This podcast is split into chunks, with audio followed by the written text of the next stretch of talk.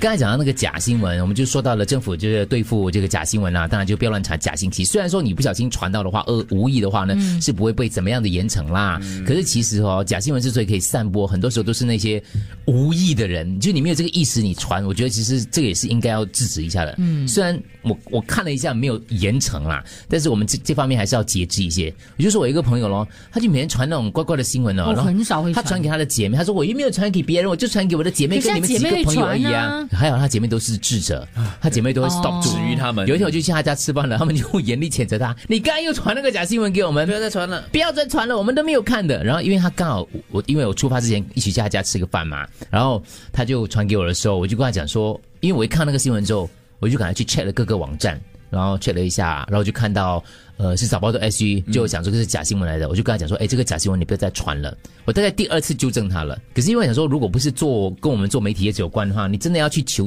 去求证也找不也不不容容易易啦，也不容易了。像我嗯们这样找找一下，就找不到，我们还可以找一下记者朋友啊，找一下编辑啊，或者在群组里面问一下大家这样子。或者先不要传哦，就等看别人有没有别人在说这件事情。可是问你看到这个新闻，你没有 confirm 之前，我我只是好奇啊，没有任何的批判的意思，就是因为那个朋友也是这样子嘛，为什么要传给朋友看呢？出自关心咯，因为我家的没有群关系的哦，是某一个人被车撞了嗯，对啊他讲他死了这样子哦。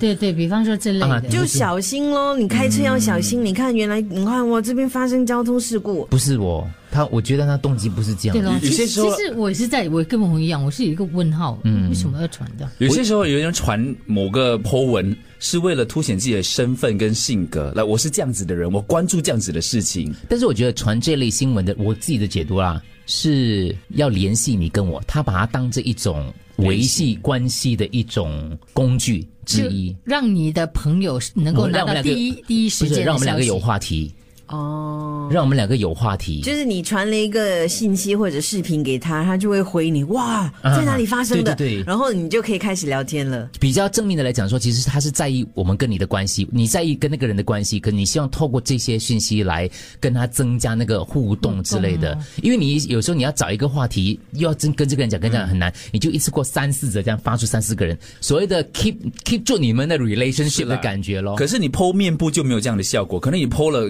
两个人点赞，没有对留对言，但是他你就等于发给你朋友的话，或者你你一些至亲的人的话，可能就会有这个感觉了。他并不是要当什么新闻急先锋，也不也不至于去到那个地方啊，只是他把它当做一种维系人际维维持人际关系的一种方式。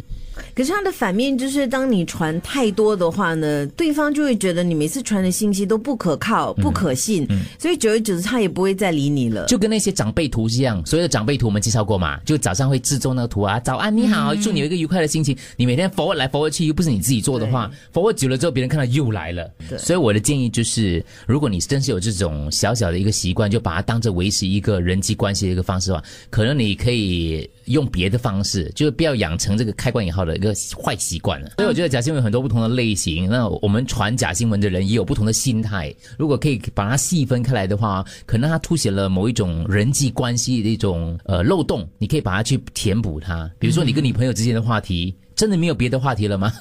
我真的觉得我们是广播界的先锋，啊我们好久以前就已经在讲这个假新闻，讲了讲了，然后没有下文之后，原来他们那个时候才在讨论，对现在才有那个我们都有方案假新闻的出来 单元，你记得吗？打你个假新闻。啊，对，打那个假新闻呢。